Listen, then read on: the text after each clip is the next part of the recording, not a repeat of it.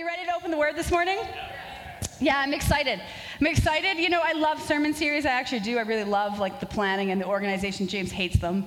Anyone who knows James would know why. Like, you know, don't put him in a box. Tell him what to do, and he wants to run the other way. So a sermon series really is confining for him, and he's so excited that we have next weekend he gets to preach on whatever he wants to preach on.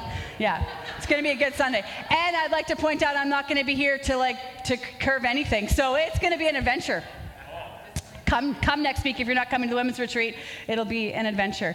Um, and I'll come back to lots of emails, I'm sure. Uh, it's going to be good. But yeah, I love sermon series, but I also like there's a word that I actually got to share it with a women's um, retreat evening thing when I went over to Kelowna a few about a month ago, and I got to go speak with some women and speak to them, and I got to share a bit of this. It's been something that's been heavy on my heart. Uh, God's really been just working through it with me, and so I'm excited this morning to actually have a moment to get to share with you guys some of what God has been speaking to me. Uh, in it kind of started from reading this book there's this book called um, don't let the enemy take a seat at your table is that actually what it's called something like that by louis giglio if you type in that, you'll find it. Um, and he talks a bit about what I'm going to talk about this morning, not all of it, just a bit. And it made me really start digging into one of the Psalms that I think we all, as believers, if you've been a believer for a long time, if you're new here, uh, welcome. It is a blessing, and sometimes it's a blessing to see Scripture through new eyes. Because this morning we're talking about a Psalm that I think those who've been Christians for a long time have read. A lot of us have memorized it, but I'm not sure we understand the depth of it. Going into Psalms 23 this morning. It is written by David. Let's just explain a bit about David's life, okay? David had been through a whole lot through his lifetime. David started out as a shepherd boy. We know that. We know that there's this fierce warrior in here, even though warrior in him, even though he was a shepherd. Why? Because he's literally killing bears with his bare hands. You know, we hear about that. And then we know the story, majority of people, even if you haven't been in the church, you've heard about David and Goliath right? Goliath is like taunting the Israelites and saying, like, where is your God? I am the giant that's taking over. Who do you think you are? And everyone's terrified of him, and they keep on sending people out, and they keep on getting killed. And David comes in, this little shepherd kid, and he's like bringing food to his brothers, and he's like, why isn't anyone defending God? Why isn't anyone going out there and actually fighting this giant? And, and they're all like, because, like, look at him, like, look at all of this. And he says, no, I'm going. And then there's this beautiful, like, side story that I actually love that Saul and everyone tries to put his army or his armor on him and tell him how to go fight Goliath. And I love the confidence in David who says, No, I know who I am and I'll fight the enemy the way that God's told me to fight the enemy. Amen? I think that's a beautiful picture of us as believers that we don't need to be someone else in order to have be victorious in what God's asked us to be victorious in. Amen? We get to just be who God's made us. And then David goes on, right? And David is just this faithful man. So through this, he gets into Saul's army and he becomes like Saul's right hand guy and he's serving Saul as the king at the time. And then something shifts. Like Saul's like, Great, I love you, David. You're like serving me and you're making me look good and this is awesome. And then all of a sudden, we, we hear this psalm that is, that is proclaimed, not the one we're going to talk about this morning. We hear this psalm that's proclaimed, and all of the people start singing as they come back from battle. And this is what they start singing. They sing, start singing Saul, you know, Saul is great and wonderful as a king. He's killed his thousands. Anyone know the story? And then what do they say? They say, but David, David has killed his what? David has killed his tens of thousands, and all of a sudden something happens in Saul. And Saul says, Wow, you're not making me look great anymore, you're making yourself look great, and I'm not sure I like this. So then what does Saul do? Well, Saul then goes and Saul decides that now David is his enemy because he wanted to be noticed. He didn't want David to be noticed. So then Saul goes out and Saul actually tries to kill David. And now David goes and he's hiding. It was amazing being in Israel and, and seeing the landscape because, you know, we're here and we don't really understand the landscape that sometimes scripture's written in. And so we see this landscape and it's amazing how many caves are in the rocks. Like they're just rolling hills and there's just caves everywhere. Like here you'd think, well, David's hiding in a cave. Well, we all know where the caves are. You know, you go out hiking and you like know where, oh, I mean, at least James knows where every cave in the Kootenays is. Yes. Anyone who's been with James out in the bush, you would know that James knows where every cave is and he's been inside it. Um, I don't know how he has not been eaten by a bear. Like, let's be honest. Like, let's be honest. If you know James's birth story, you know that God saved him right from the beginning, but he has continued to save him. like throughout throughout our lives. Like I'm just like, you know what, God, like I'm glad you have a plan for him because otherwise I'm pretty sure I would not have him anymore. Um, anyway, so David's hiding in the caves. And there's just hundreds of them. So it's really hard to know, you know, where David would be. And then we see that David actually had an opportunity to kill Saul. And I'm just highlighting all these stories. You can go back, you can read them. There's some really cool stories about David's life in Scripture. So David has this opportunity to kill Saul. Saul comes into, and David's in a cave that Saul comes into, and, and he, he actually like just slits a little bit off of his clothing just to show that he was that close. And everyone's like, why didn't you kill him? Like, he's literally out to take your life. You have every right to have vengeance. Why didn't you just kill him? And you know what, David? David has this beautiful heart of realizing he said, no, because he is my king. He is the authority that God has put over me, and God will remove him when God wants to remove him, and until then, I will serve him. What a beautiful heart David has. Now, don't get me wrong, we're going to get into it. David was a mess, too. But this beautiful heart posture before the Lord that just was so humble, I just think is beautiful.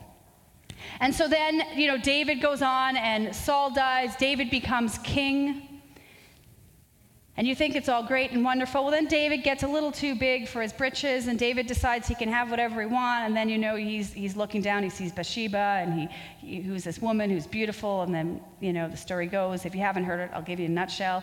Uh, he he sends Bathsheba's husband to the front lines to kill him, basically, so that he could take over his wife. Well, first he took her over and got her pregnant, and then like thought, oh, I got to fix this. I'm going to send her husband out to be killed. This man who was like so after God's own heart and so humble makes this huge mistake. But then David has this heart posture before the Lord that still says and goes and says, You know what? I have screwed up. I am sorry I've screwed up. He has this ability to, to have humility before the Lord. I think that's why God continues to call David a man after his own heart through all of his mistakes, through all of his things, is because David had this ability to be humble and say, I am willing to say when I screw up. So then David continues, and we know David's king, and he's king for a while. And when we pick up Psalm 23, we don't know exactly when it was written, but best case uh, or best estimate that people assume is it's written during the season where King David had been king for a long time. He's near the end of his reign, and his son Absalom had actually decided that he wanted the throne. And so he goes out and he's actually trying to make a run at the throne. So he's conspiring against his dad and he's trying to get him killed and rally all the troops to, to be able to take over the throne. So David went on the run again, and there's this battle for the throne between his son and David. And that's actually the best case that, or that we assume this Psalms was written during. Why do I say all that? Because to understand what David's life was like and where David was at when he wrote this psalm, I think actually gives it more depth. Because I think it's a psalm, and I think there's some things in there that we gloss over. It's a psalm that I think that we read to comfort us, and it should comfort us. But I don't think that we understand some of the gravity that the Lord was speaking in it. So, on that, we're going to go through it. We're actually just going to go through it verse by verse and just look at what the Lord is saying through it. So, this is David, and he is writing this psalm in this place of being betrayed, of, of running and hiding, of facing giants, of reigning, of screwing up, and God redeeming him, of now his son is like going after him. All of this pain, all of this life experience. And this is what he writes. He says, The Lord, so Psalm 23, verse 1, I'm reading out of the ESV because I like the wording better than the CBS. Anyways, just so you know because normally I don't. Verse 1 The Lord is my shepherd, I shall not want. God declares, He says that God, you are my shepherd, and by default, that means I am a sheep. I talked about it a bit when we were going through the Holy Spirit series on uh, pastoring, and the word pastoring actually means shepherd, like shepherding. I talked a bit about what a shepherd does, but a shepherd's three main, main reasons or main goals is what? Uh, protection, correction, and direction. It's what a shepherd was there for. It was to protect the sheep. Why? Because sheep are a little dumb. Right? Like they're really cute and they're fluffy. They give their, their, their wool gives me a rash all the time. So I mean, I have to love them from afar. But uh, they're this is like these cute cuddly things. But if we know them, like they're they're kind of dumb. If you talk to a shepherd and we spend some time with sheep, like they don't know how to protect themselves. Like they will literally run like headfirst into danger. They often don't even know how to find their own food. Like you have to like put food right in front of them, water right in front of them for them actually to notice what they're supposed to do with it. They're kind of dumb. And I actually like this heart posture that David says before the Lord. He says, You are my shepherd, and by default, I'm a sheep, which means I know I'm kind of an idiot sometimes. You know, this piece of just says, like, I mean, I could say it nicer and say, you know, we're kind of like kids who just don't have enough knowledge. And yes, like, that's really what he's saying. But in really, it's like, I can't take care of myself. I don't actually have enough to do it. He also is putting himself in a posture before the Lord saying, and I'm going to give you the ability to bring correction. Like you can bring correction to my life because I know that from my position of being a sheep, I'm going to screw up and make mistakes and not take care of myself. And then he's also saying, and God, I'm going to let you direct me. I'm not going to go by where I think I need to be. I'm actually going to let you tell me where I should be. Now, let me stop there. We make this statement sometimes in churches, and especially if you're new, you're like, what does it mean for God to direct me? Like, that seems a little weird. And it is. But here, eh, we don't have to make it more complicated than it is. Is that if you have decisions in front of you, you pray about them, you don't get something clear, then you make whatever decision you want to make. And God will close a door, and don't try and kick it down. Really? That's as simple as it goes. If God doesn't want you to go a certain direction and you prayed about it and then you start going that direction and He closes the door, chances are He's giving you an answer. Don't kick it down. Now, I'm not talking about it being hard, I'm talking about it being closed. Let's move on to verse 2. So we got this position of He's saying, God, you are my shepherd and I am the sheep. He says, "You make me lie down in green pastures, and he lead, or he makes me lie down in green pastures, and he leads me beside still waters." He restores my soul and he leads me in paths of righteousness for his name's sake. He leads me beside still waters. He restores my soul. There's this beautiful piece of saying, like, yes, God, like you are leading me beside still waters. Yes, God, he says, He makes me lie down in green pastures. And we talk about these as there's this beauty in it, and there is beauty in it. But the reason I love this version is because it's very close to the accurate words that were used there. And it actually says, He makes me lay down. He says, I'm taking you where I want you to be restored, and I want you to have rest, and I'm sometimes I'm going to force you to do it. See, God realizes that sometimes in our human nature, we feel the need to accomplish things on our own, don't we? Anyone else with me, or is it just me? That there's a drive in you to say, I want to make sure that people know I'm doing a good job, that I'm all in.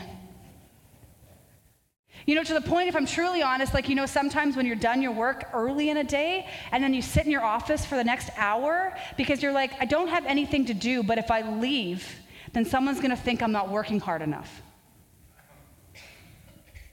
Which is kind of crazy because half the time that means I'm going home for two hours and going to a different meeting. But you're right, these things we do. We have a drive in us that says, I, I need to produce something. It's about me. And what, what it's saying here is he's saying, No, God, I recognize that sometimes my drive isn't from you. It's actually so that my name will be seen and not yours. And he says, sometimes he says, I'm going to make you lay down. And I'm going to put water in front of you and say, you know what, you need to drink. You need to rest. You need to restore. Here's our part, though. We can take it kicking and screaming and choose to not enjoy it, or we can actually just be obedient in it. Does anyone else have a day off? And then on your day off, as you're sitting there, James is very, let me prefix this by saying James is very good sometimes at well, I think sometimes we're good with each other at reminding each other when we've had too much and we need to rest. And then, like, sometimes we're a little like stubborn with each other, saying, fine, we'll do nothing today. But then, really, what you're doing is you're sitting there thinking about all the things that you should be doing. You're worried and you're anxious about all the things that could be getting done at that moment. Guys, my house is a disaster all the time right now. You can ask my parents, they live in my basement. Um, you know, and so to take time is like is like a difficult thing because I'm like, well, you know, if someone shows up, they're gonna see that there's a lot of dog hair on my floor right now, and I'm not sure like I want them. To, and I never really had a super high standard of clean, just so you know. But like, you know, I recognize that it's dirtier than maybe it was even like you know a couple years ago. And so to take rest when I know that things need to be done, like my laundry or my house or fill in the blank. Sometimes there's always any any given moment 30 emails that I haven't read, and so to take rest becomes difficult. And sometimes God's like, I'm forcing you to take rest. But then, you know what? The, the, the dumbest thing that this sheep sometimes could do, and I feel like there's other people in the room that may be the same, that's why I'm telling you, is that you sit there as God's forcing you to take rest or telling you to take rest or someone in your life has told you to take rest, and you sit there and you worry about all the things that you're not doing while you should be resting. Is anyone else with me? And it's actually saying, God's saying, like, saying, I'm going to lead you there. I'm going to force you to do it sometimes, but guess what? Whether or not you enjoy it is kind of up to you. Like, you kind of have to make that choice. I'm going to be a good shepherd and I'm going to lead you where you need to go, but guess what? What you do in that place is actually up to you. And then we move on. Verse 4 it says, Even though I walk through the valley of the shadow of death, I will fear no evil, for you are with me, your rod and your staff, they comfort me. The verse right before, or the two lines right before, says, He leads me in paths of righteousness for His name's sake. So, what it's saying is, it's actually saying that, God, you are going to lead me down a path that will go through the valley of death sometimes. Do you notice that? He's actually saying that in order to create righteousness in you, so that people see me, you may actually be led through very difficult seasons in life. And just because it's difficult doesn't mean that God's not in it. And then there's this beautiful phrase in there, and I tried to name my sermon. Let's just be honest, I am awful with the English language. I actually laid in bed last night and told my husband this. I was like, you know what? I sit, because we were here with Regroup all weekend, and I'm listening to these, like, you know, the leaders of our district, and they just have, like, such eloquent ways of saying things. Did I even say that right? Oh, good, excellent. Um, you know, and I understand all of their words. Like, so my, my vocabulary isn't small in understanding it, but pronouncing it, it's a whole other story. You know, so I have to use really simple words when I speak because I just don't know how to pronounce things. And then I pronounce them wrong. And then I can see James's smirk from the front row often when I say it wrong. So I know I've said it wrong, but I don't actually know how to correct myself. So I just keep on going. Anyways, where was I going with that? Um, yeah, okay, so I was, I was, I, was, I was titling my sermon this morning and I put like, even though I will faith. And then everyone gave their two cents and like, that makes no sense, Maria. Like, no one's gonna know what you're talking about. Anyways, so you can call my sermon whatever you want. This morning, I think Riker came up with something better. But there's this beautiful verse in there that says this even though I will. We're these bookends. And when I read this in this book that I was reading, I was like, this is actually transformative, I think, for the church if we got this. Even though you're leading me through the valley of the shadow of death, here's the thing about the valley of the shadow of death when you're in Israel, okay? All of the predators that live in that environment live in the valley. We don't live like that, right? All of our bears and our cougars, we think of them being up in the mountains, and if you're in the valley or by the water, you're probably pretty safe. That's not Israel. Israel is actually, especially at nighttime when it's dark, they're all in the valley. They're looking, they're prowling, they're actually trying to devour things. That's where the predators live. And it's saying, God, you're leading me through. Sometimes life is leading me through, and you're not even the one leading me, but you're with me as we walk through the valley of the shadow of death, where all the predators are, where all of this stuff is. Even though I'm going through it, I will. What does it say? It says, I will fear no evil. There's this declaration of victory in this moment of saying, I know I'm going through where there's, I'm surrounded by things that will devour me, but I'm making a choice to live in victory here. Amen? I'm making a choice to understand that your presence, your peace, your comfort is here in this place. There is this. Um, frustrating thing that I've contemplated for the last few years that I think we do poorly as the, the, the, Christian community. We assume a testimony is when we've gone through something and come out the other side. But you know, the greatest testimony that we have of what God's doing is actually how we handle the middle of it. It's actually what we choose to do when we're in the valley of death. The choices we make there is actually what declares God's goodness. Amen? It's really easy for us to declare what God has done and for people to be like, yeah, that's a really cool story. I'm glad God did that in your life. But it's really hard for them to relate to. It's really easy to do that when, you know, we went from here and then I went through this turmoil and this awfulness and now this is what God did and hallelujah. And we would all say, right? Because it's true, there is tremendous, like, of, of, sharing testimony of the whole picture and the miracles that God has brought. But you know, for someone who doesn't know Jesus or someone who's struggling, you know what transforms their lives is knowing that you proclaim his goodness in the middle of the testimony. That when things are at their worst to what it looks like to everyone else, that's the place that your eyes say, My eyes are fixed on you, and that's why I have no fear, Lord. Because I know that no matter what victory looks like in your realm, I know there'll be victory at the end. Could you imagine if, as believers, we had that kind of faith that actually said, even though things don't look great right now, even though I'm actually going through the valley of the shadow of death, I have nothing to fear. I have nothing to worry about because I know who my God is. That's where our testimony lies, is in that place. It's in this place where I think we understand and our faith gets bolstered. It's in that place where God actually creates righteousness in us. It's in those places we create the depth of faith that we need Let's continue on. It goes into verse 5. Is that where I am? I think that's where I am.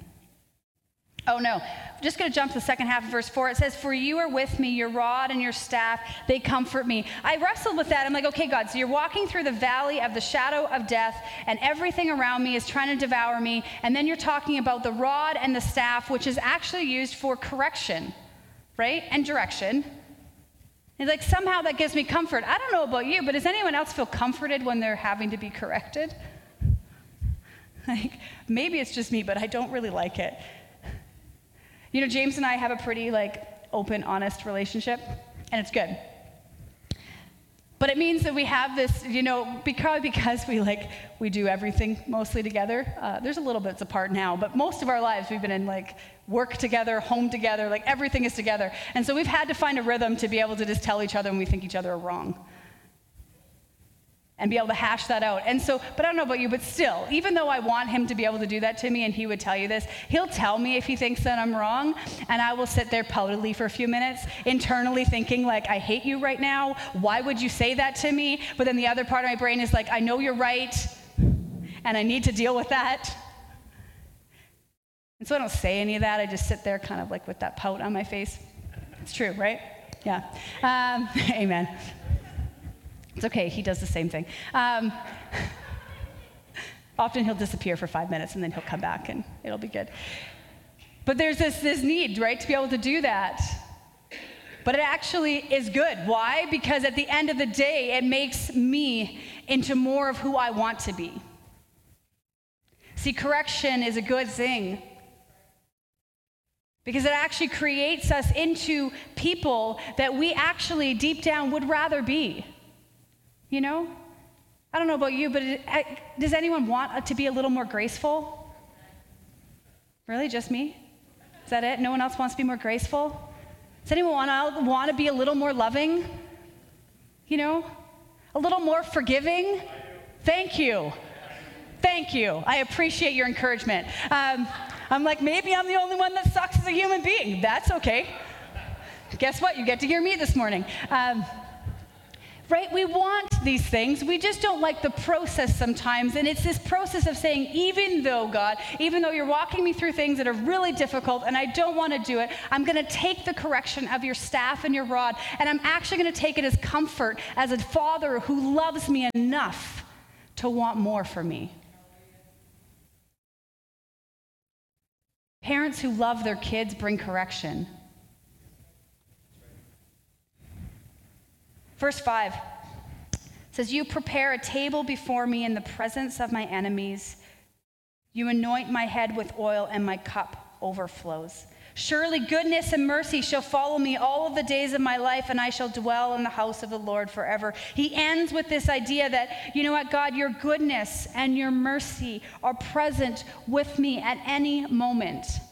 This is a man who didn't have goodness and mercy in certain moments, but he noticed that God's goodness and mercy was there even when he didn't have it. And then he says, And I know I'm going to dwell with you forever. So whatever this world throws at me, my eternity is set. Amen?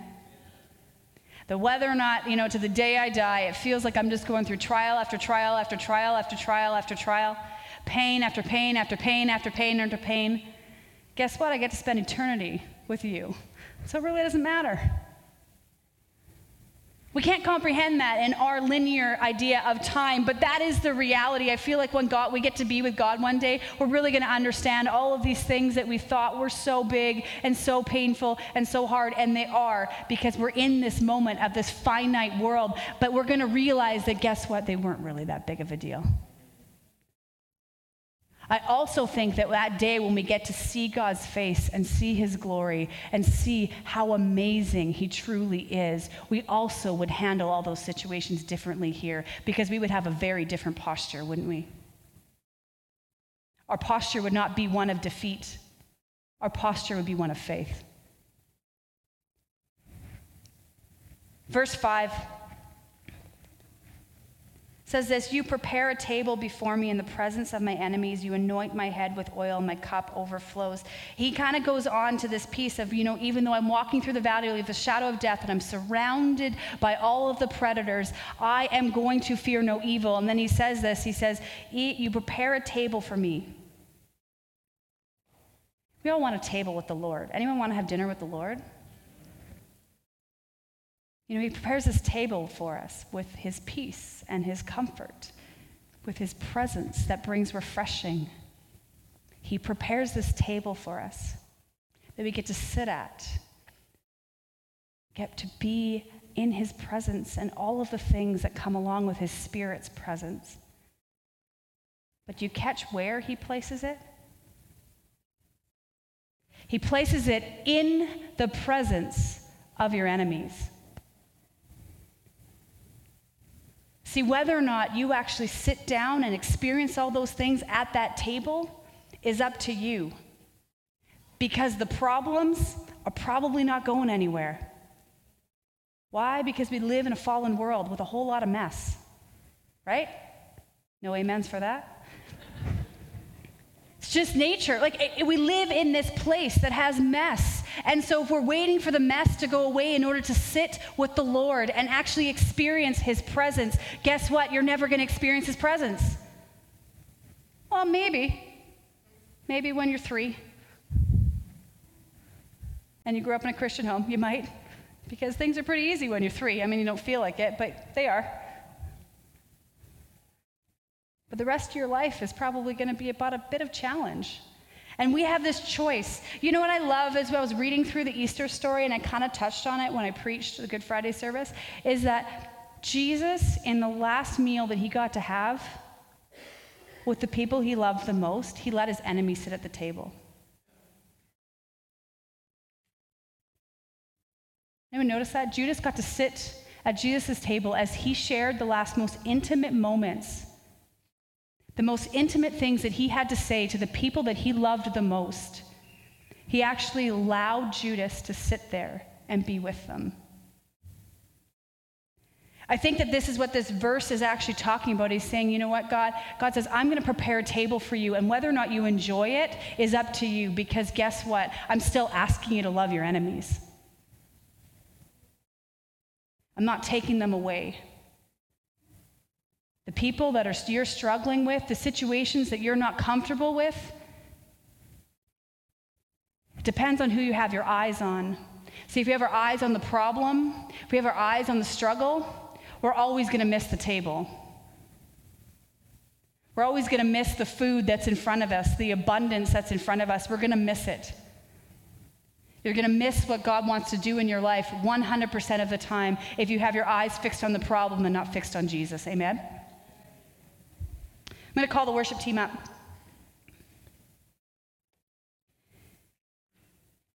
I'm going to finish with this a really quick understanding of the oil. I think there's this beauty in the oil there that he's talking about. He's saying, I. Uh, you're anoint my head with oil, my cup overflows as you sit there at the table in the presence of your enemies, but with the Lord. He has this picture of oil, and oil is for three things. One, for sheep, which he's talking about. We are sheep. It's actually for protection. They would dump oil over sheep's heads uh, because there was these gnats and these little bugs that would actually come and, and lay eggs in their eyes and in their nostrils, and then they would hatch, right? Disgusting, I know. So, what would they do to protect them? They would pour, oil over them to protect them. In the midst of all the things that want to destroy them, they'd pour oil over them. And God's saying, As you sit on the table, I'm pouring oil over you to protect you. The second thing oil does is oil was used for the weary traveler. They actually, because, you know, showering was not as easy as it is today, a weary traveler would come, and when they're, they're worn out and they're tired and they're weary, they would actually pour oil on them oil with fragrances that would bring refreshing and comfort. It would, be, it would be an oil that would say, You're here to settle in and to rest. The third thing the oil would do is it was anointing for purpose. Right? For kingship or priesthood. They would anoint them, they would pour oil over them, and it was this, this, this picture of, of call and purpose in someone's life. We're ending here that, that God wants to redeem your testimony in the middle of whatever season of life you're in. He wants to give you protection, He wants to give you rest, and He wants to give you purpose. He wants to use it, but the choice is whether or not you are going to let Him redeem it. We're going to sing one song and I'm going to pray over you. I just encourage you, whatever your life has thrown at you, we all have things, whether or not it's physical things, whether or not it's family things, whether or not it's relational things, whether or not it's job struggles, we all have these things. And I pray that this morning, before you leave, you would actually take a minute and say, God, I am sorry. Would you put a resilience in me that says, even though I will? God, I just pray over your church this morning. God, I just pray that your presence would be rich here. God, that you would cause us as we face whatever valley either you're bringing us through or life has brought us through, God, but that we would keep our eyes fixed on you that we would keep our eyes fixed on the one that brings victory. God, I pray that we would proclaim your goodness in the middle. God, that we would sit down at that table and not be worried about who's around us or who else is at the table, but that we would look at you. God, that we would eat the food that you prevent or that you've put before us to bring us res- restoration. God, we repent before you this morning for the times that we've taken our eyes off of you and we've let our own vengeance, we've let our own pain, we've let our own circumstance drive where our eyes are being looked at or where our eyes are looking at. God, we repent. We come before you. We say, God, would you help us